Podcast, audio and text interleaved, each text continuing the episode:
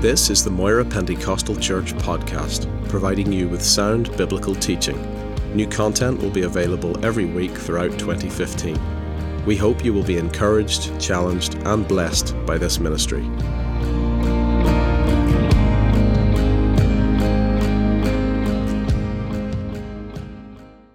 Chapter 23.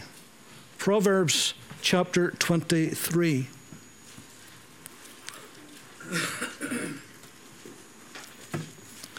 And just one verse, verse 23, Proverbs 23 23. Buy the truth and do not sell it.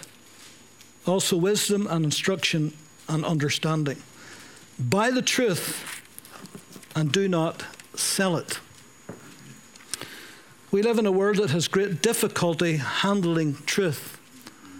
Black and white, stark, naked truth is uncomfortable and uncompromising. We much prefer grey areas because we can fudge in the grey areas. In the grey areas, we can make our own judgments. That's what we really prefer, if we're honest. Adam and Eve did this particular dance in the Garden of Eden when God came to them and confronted them with the truth that they had for the first time ever been conscious of their own nakedness. You remember how God came in the cool of the day and said, Adam, where are you? And he said, I ran and hid myself because I was naked and I was afraid. And God said in Genesis 3:11, "Who told you that you were naked? Have you eaten from the tree of which I commanded you that you should not eat?" There's a very simple, unadorned, plain, easy to answer question. There's only one answer to that yes, that's what I did. I disobeyed you, that's what I did. That's all he had to say. Yes. But what does he do?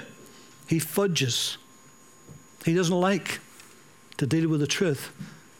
So he said, The woman you gave me. And then when God spoke to Eve, she said, The serpent has beguiled me. All they had to say was yes, but it was so difficult. And we have been having difficulty with truth ever since.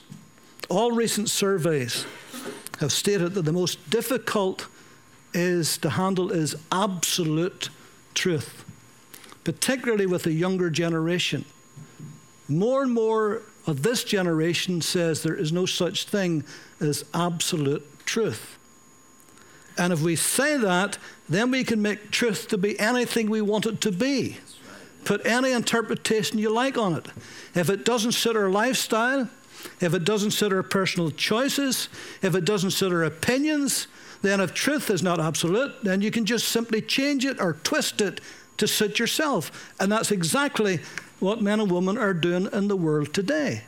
They're doing things that they know is wrong, but they say, well, it's my opinion, it's how I feel, it's what I want to do, because there's no absolute truth. Everybody can do whatever they like. How did this happen? Why is this happening? Well, the simple answer is this once we ditch this book, once we ditch God's word, then there is no yardstick to truth. If God's word isn't true, if this is not truth, then what is? How are we going to measure it? By my opinion, by your opinion, by anybody else's opinion? Because that's what's happening today. Once you leave the Bible aside, God's word, God's truth aside, then you can say whatever you like, and who's to argue? Because there's no measurement, there's no yardstick, there's no plumb line for truth except the Word of God. This is why Isaiah said, Truth has fallen in the street. Truth is being trampled upon in the street. It's being treated as nothing. Why?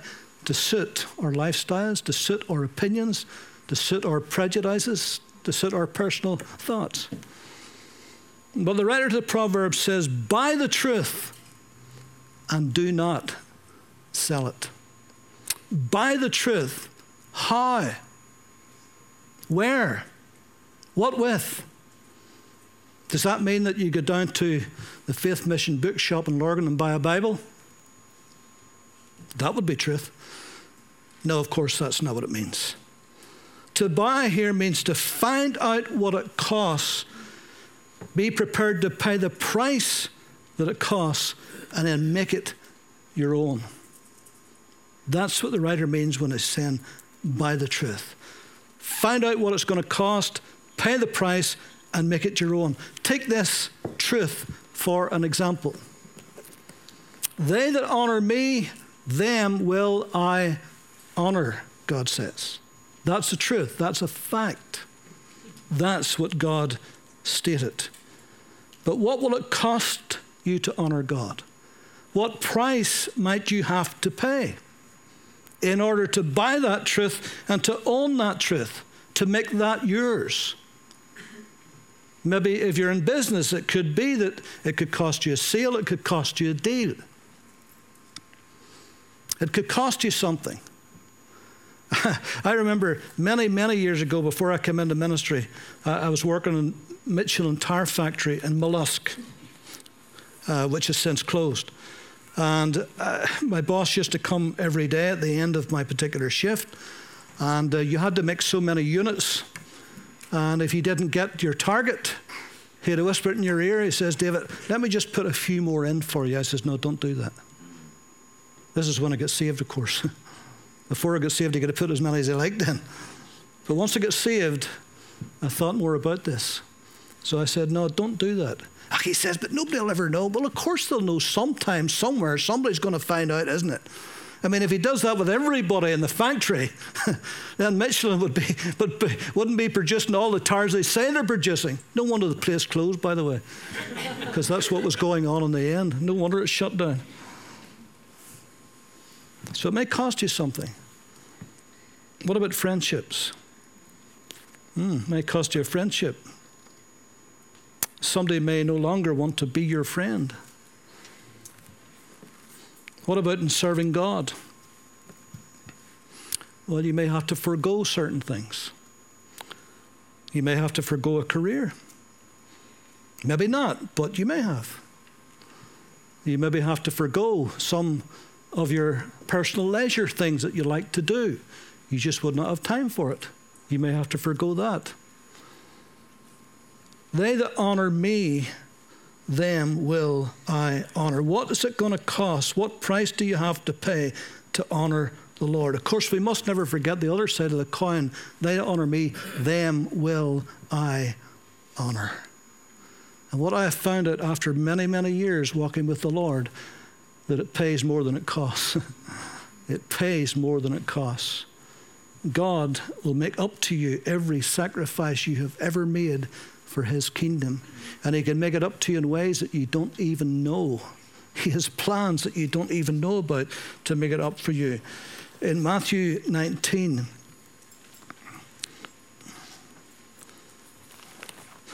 excuse me.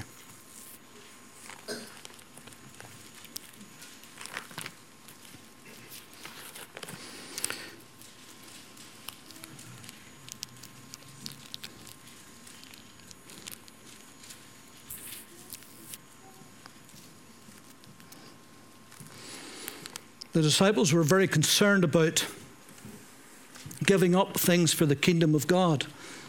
What's it going to cost me to do this? And they, they talked to the Lord about this. and They said, Lord, you know, we have given up everything to follow you, everything, a lot. And that was true because they were fishermen. They gave up their livelihoods. They folded their nets. They put their boats away. They walked away from a professional livelihood. So they felt pretty good about themselves. Lord, look what we have done. We have given everything to follow you. And the Lord says, No man that is given that, but will not receive in this life a hundredfold family, friends, everything. God will find a way to make it up to you in ways that you never imagined would be possible. And so there's a truth that if we honor God, God will undoubtedly, unquestionably honor us for what we do for Him. Never ever doubt that. The devil will come along and say, if you give this up, if you do this, if you do that, you'll be the loser, you'll have less, you'll have not this, you won't have that, you'll not be able to do such and such. Close your ears to that. Say, God's way is the best way. And God will bless you in ways that you never even imagined He could. Truth. Buy the truth. Truth is bought with the currency of faith. Hebrews 4 2. The word had to be mixed with faith. In the wilderness, they did not mix the word with faith, they were full of unbelief. But truth, the word has got to be mixed with faith before it becomes real to us. Romans 10 17, faith comes by hearing, and hearing by the word of God. But if truth is bought by faith, truth is owned by obedience. You see, there's a difference buying something and owning something. What do you mean? Well, you could buy something and then you could never use it again, never look at it, put it in a drawer somewhere. So, owning it means that you use it, that you enjoy it, that you employ it, that it becomes your own. It's something that you do with. It's something that you have that you put to good use. That's what I mean by owning it. And truth is owned by obedience. You do something with it. Owning it means using it, enjoying it, making it your own. Here's a few things tonight that you can buy and that you can make your own. David bought this truth. Listen to this Psalm 37 25. I have been young, now I'm old, yet I've never foreseen the righteous forsaken or his seed begging for bread. Somehow David believed that God, for the rest of his life, would take care of all of his needs. You say, but he was a king. Yes, but if you read the life of David, you'll find there was times he was a king in exile. You'll find that he was a king that was being hounded by Saul and hounded by Absalom, his own son, who both wanted to kill him, who lived in a cave at a time, who lived among the Philistines at a time. But in spite of all of that, he truly believed that God would still be there for him and would meet his need, even his seed would never beg for bread. He said, The Lord is my shepherd, I shall not want. He spreads a table before me in the presence of my enemies. Surely goodness and mercy shall follow me all the days of my life, and I will dwell in the house of the Lord forever. Do you believe that tonight? Do you believe that no matter what situation you will find yourself in, that somehow or other God will be greater than your need? that God will supply your need, that He'll find a way out of that situation. I think of Johnny Brady over there.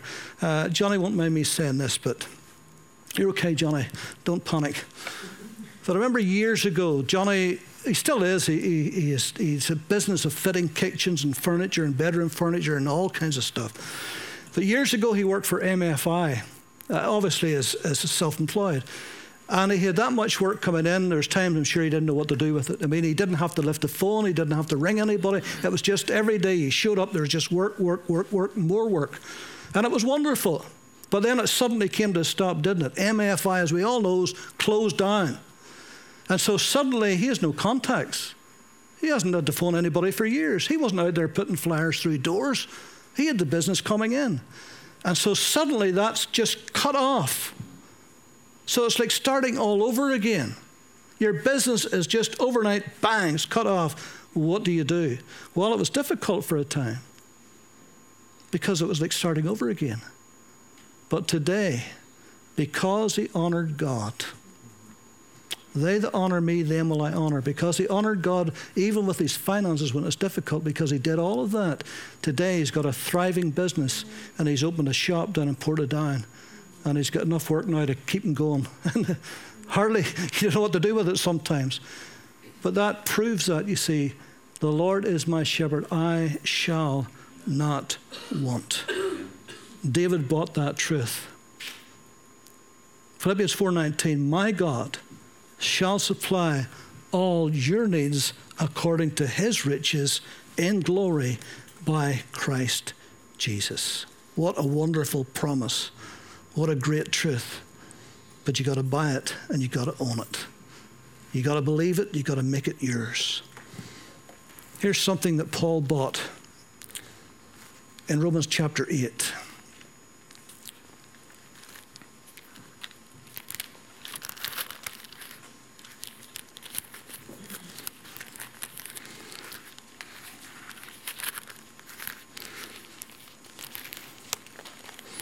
In Romans chapter 8,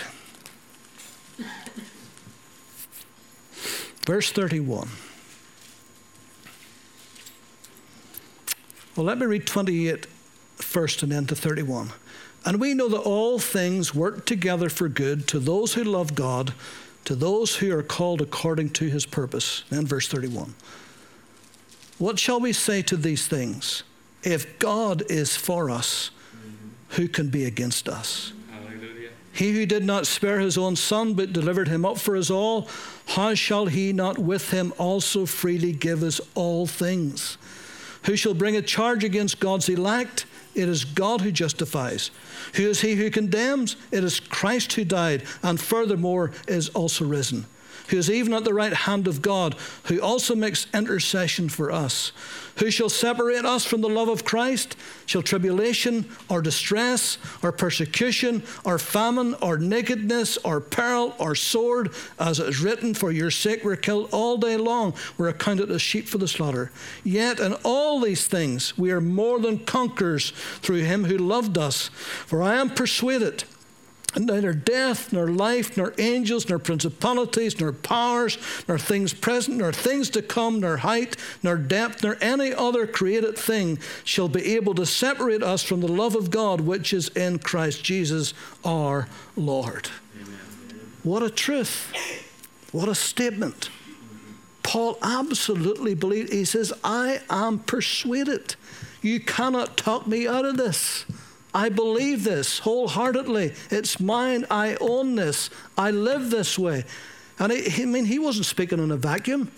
Read what he went through. Read all the stuff that he had to face in life. Everywhere he went, he was persecuted. He was put in jail. He was whipped. He was beaten. He was shipwrecked. He, times he was hungry. He had no food to eat, nothing. But yet, in all these things, he says, I am more than a conqueror through Christ Jesus, who loved me and gave himself for me. He says, Nothing shall be able to separate me from the love of God, which is in Christ Jesus. The enemy of your soul will try to separate you from God. But the truth is, he can't. he cannot do it. If he could, he would, but he can't. But we need to own these scriptures. We need to make this ours. We need to say, that belongs to me. Yes, Paul wrote it, but he wrote it under the inspiration of the Holy Spirit. It was good enough for him, it'll be good enough for me. Amen. Who shall separate us from the love of Christ? And if that, what he says next, cannot do it, then nothing can do it. And nobody and nothing can separate us from the love of Christ. Aren't you glad for that tonight? Here's a truth that Peter bought. 1 Peter 1, verse 7.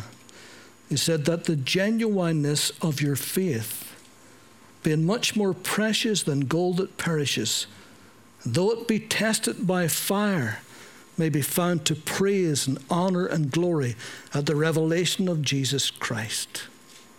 That the genuineness of your faith even though it be tested by fire, might be found unto praise and honor and glory. Peter knew what he was talking about.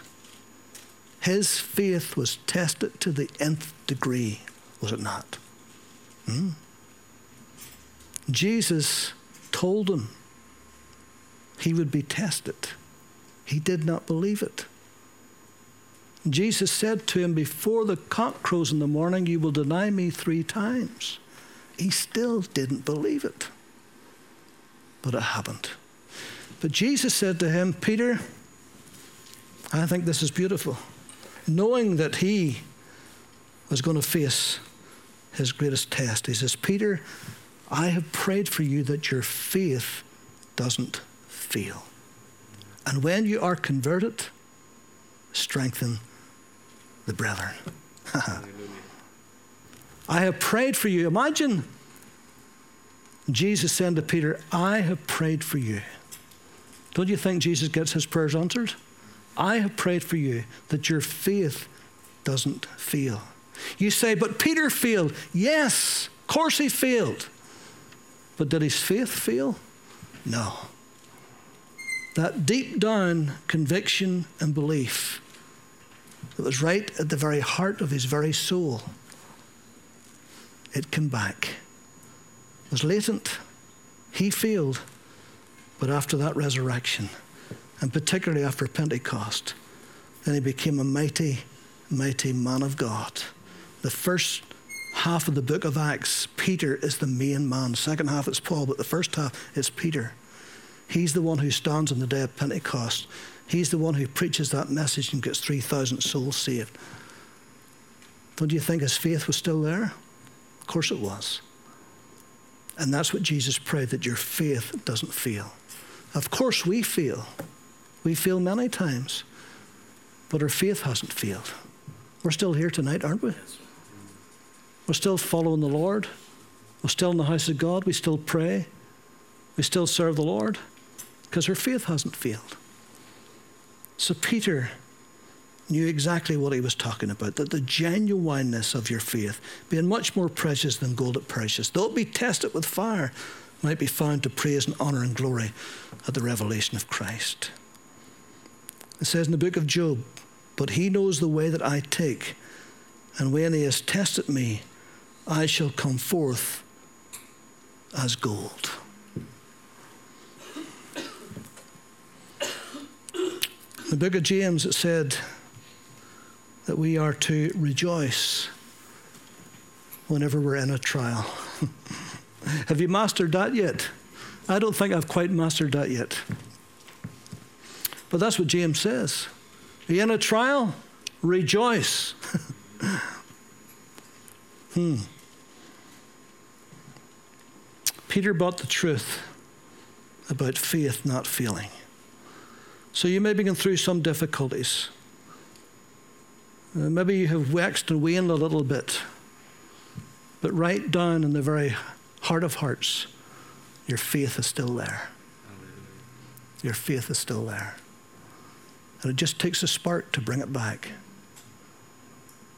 Sally's sister, for 30 years, had not been to church.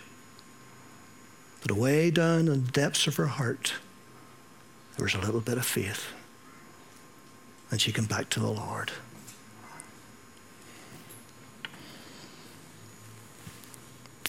John bought this truth. 1 John chapter 4. 1 John chapter 4.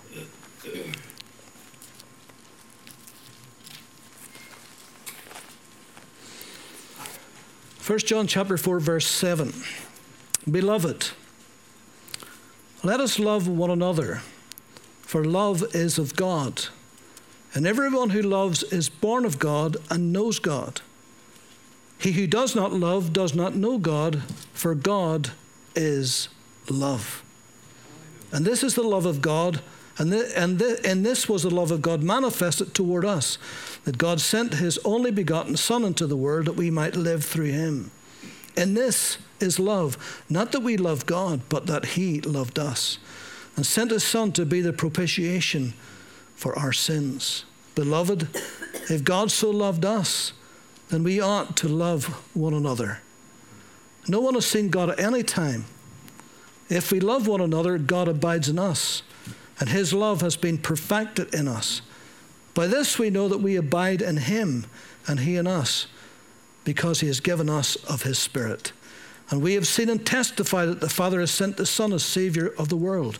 Whoever confesses that Jesus is the Son of God, God abides in him and he in God. And we have known and believed the love that God has for us. God is love. And he who abides in love abides in God and God in him. Love has been perfected among us in this, that we may have boldness in the day of judgment, because as He is, so are we in this world. There is no fear in love, but perfect love casts out fear, because fear involves torment. But he who fears has not been made perfect in love. We love Him because He first loved us. If someone says, I love God and hates his brother, he is a liar. For he who does not love his brother whom he has seen, how can he love God whom he has not seen? And this commandment we have from him that he who loves God must love his brother also. Just a little bit more. Whoever believes that Jesus is the Christ is born of God, and everyone who loves him, who begot, also loves him who is begotten by him. By this we know that we love the children of God when we love God and keep his commandments. And this is the love of God that we keep his commandments. And his commandments are not burdensome. Whoever is born of God overcomes the world.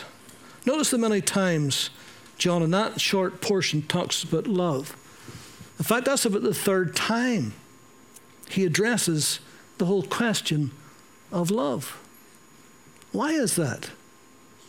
Remember, John was the oldest of the apostles. In fact, by the time John wrote that, 1st, 2nd, 3rd John, and his gospel and the revelation, by the time he did this, all the other apostles were long since dead and gone, become martyrs. So he's, he's, he's in his 90s. The three Gospels have been written. And yet the Holy Spirit comes to John as an old, old man and impresses upon him to write another gospel and three epistles, and of course, the great book of Revelation. And if you read those, particularly that first epistle, you'll see that the thing he's trying to get through to him is about this business of love and loving one another and reflecting God as a God of love through us and in us.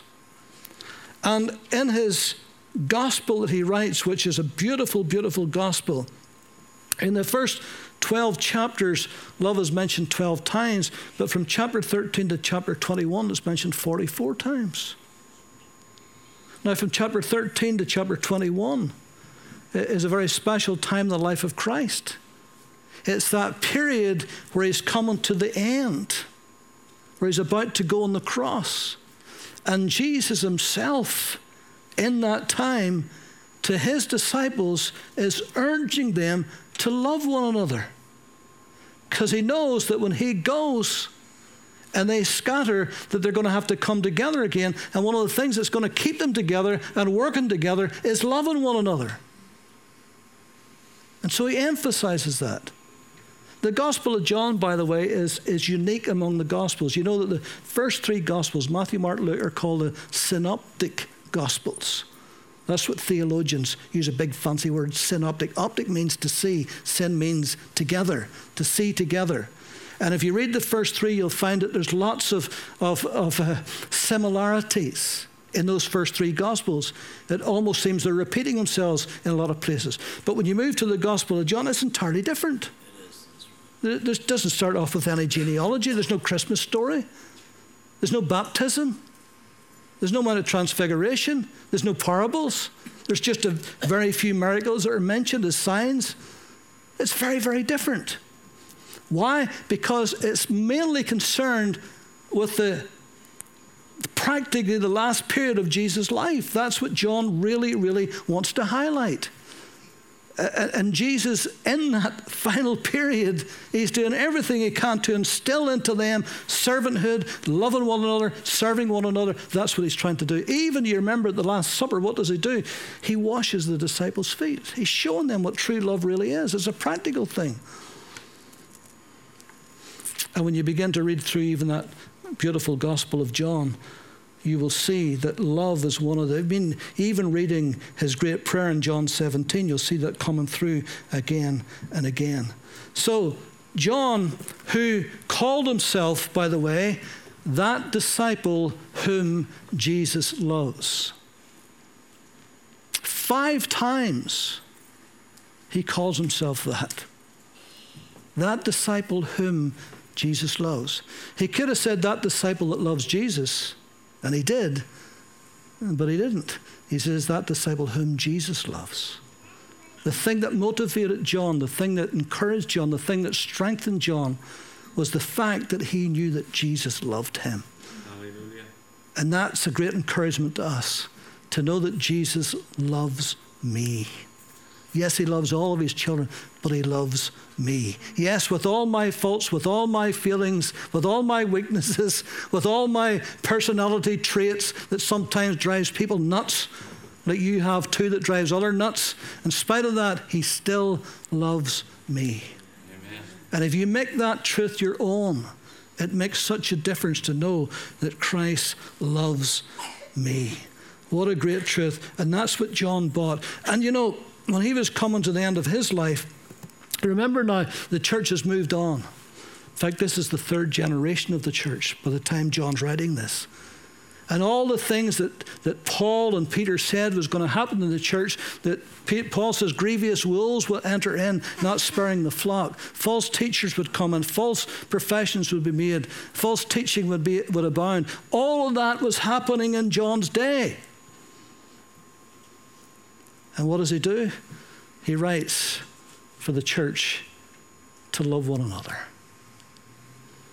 Whenever Matthew wrote his gospel, he was writing to the Jews. When Mark wrote his gospel, he was writing to the Romans.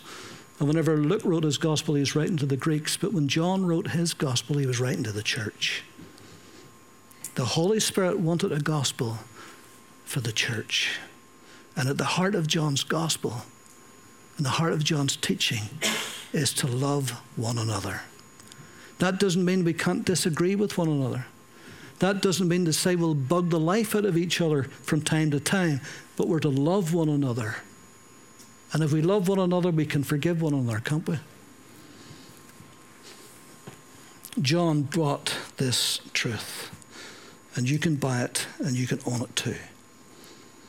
Job bought this truth Job 13, 15. Though God slay me, yet I will trust him.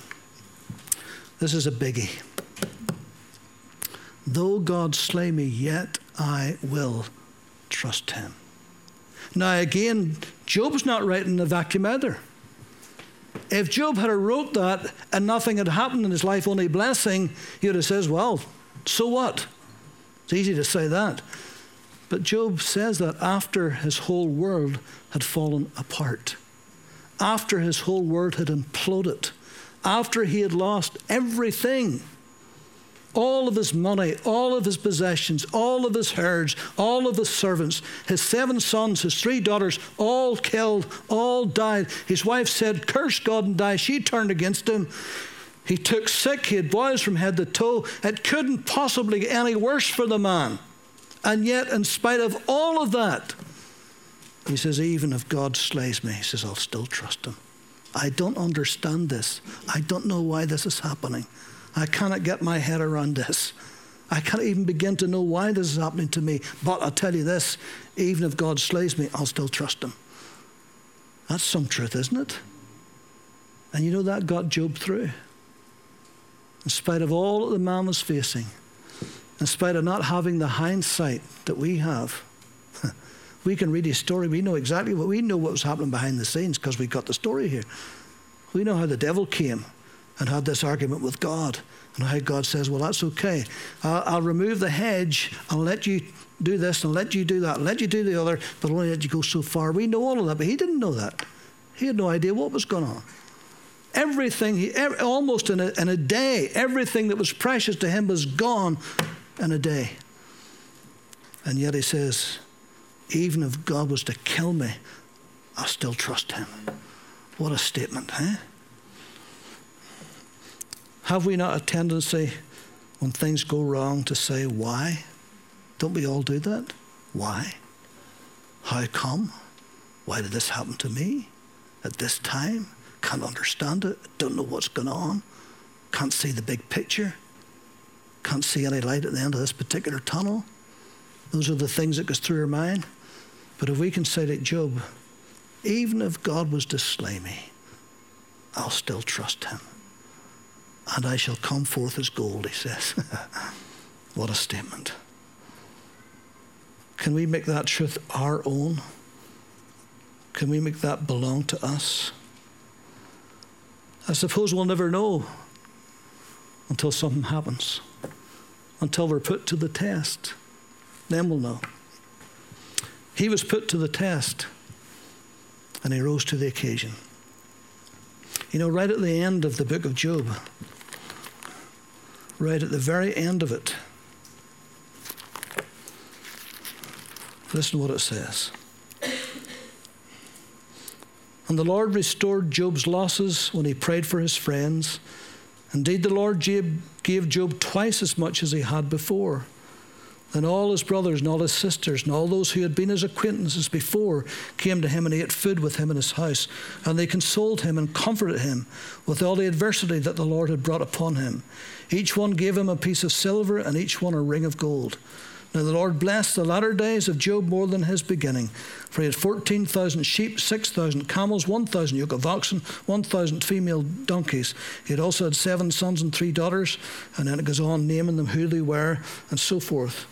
And it says, After this, Job lived 140 years and saw his children and his grandchildren for four generations. So Job died old and full of days. Glory to God. Didn't understand everything, hadn't got the New Testament, didn't know what we know today. But yet he says, Lord, didn't know the devil was attacking him. But he says, Lord, even if you kill me, you can't stop me trusting you. Isn't that a great statement? We have the New Testament. We know the Lord Jesus. We have His Holy Spirit. We have the Bible. How much more then could we not say that? Hmm? so let me finish by saying this. Writer of the Proverbs says, Buy the truth and do not sell it. Buy the truth and do not sell it. How do you sell it? Well, if you buy it by faith and you own it by obedience, then you can sell it by unbelief and you can lose it by disobedience. It's the polar opposite, isn't it? We could sell it by compromise, by telling a lie or being weak willed. We can sell it because of our flesh. Esau came in from the field. His brother Jacob was cooking supper. Ah, smelt the lentil soup. And he says, Give me a bowl of that good lentil stew, for I'm about to die. That was a big exaggeration, wasn't it? Sometimes we say, I'm starving to death. No, we're not. We just missed our supper. And Jacob, being crafty, says, In effect, what's it worth to you? Will you give me your birthright for it? He never even thought twice. He says, What use is that to me? I'm about to die. Give me that soup. Give me that stew. and for a bowl of lentils, he sold his birthright. All the blessings of the firstborn son all the double portion. He gave it all away because of his flesh. And how many, because of their flesh, for one night of illicit passion, they lost everything. David, looking out over his balcony, sees Bathsheba bailing and he lost so much for one night of passion. The sword never left his house from that day to the day he died. Yes, God continued to bless him. Yes, he was a great king. But he paid a great amount because he couldn't overcome his flesh. Buy the truth and do not sell it. Judas is the example of ultimate greed and personal gain. He sold Jesus out because of his personal gain and greed. Imagine Imagine the very Son of God who just hours before had actually stooped down and washed his feet. I mean, if that wouldn't speak to you. Even when he intimated that there was, there was one among them who was unclean, if that didn't speak to him, So many opportunities for him to repent, but he didn't take it. He had gone too far. He had sold himself out. Here was truth, the embodiment of all truth. Even to the point in the garden where he kissed his cheek. He kissed the very door of heaven, but he couldn't go in. Buy the truth and do not sell it. Sometimes we're willing to accept less than the truth if it inconveniences us, if it's going to cost us something. But the writer says, don't sell the truth. Buy it, own it, make it yours, but don't ever sell it. Don't do that. And if we don't do that, and if we buy the truth and we own the truth, then we'll have the blessings. We can own all of these truths that these men live for. We can make them ours, mine. Amen?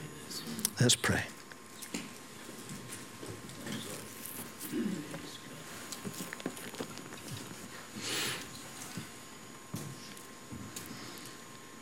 Pilate stood before Jesus and he says, What is truth? Staring him right in the face and he couldn't see it. But we've got it. We have him as our Savior, and we have this book that is absolutely packed with truths to help us live our lives in the light of it.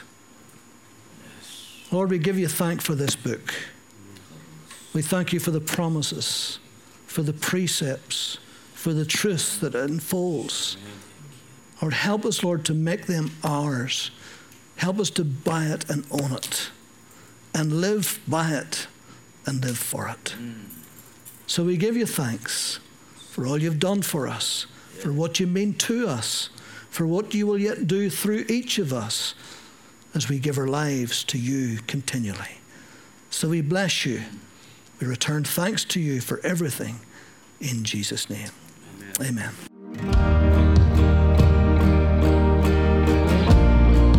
Thank you for listening to this podcast. You can also watch the Sermon of the Month video at youtube.com forward slash Moira Pentecostal or download the sermon video through our iTunes video podcast. For more information, visit us at www.mpc.org.uk.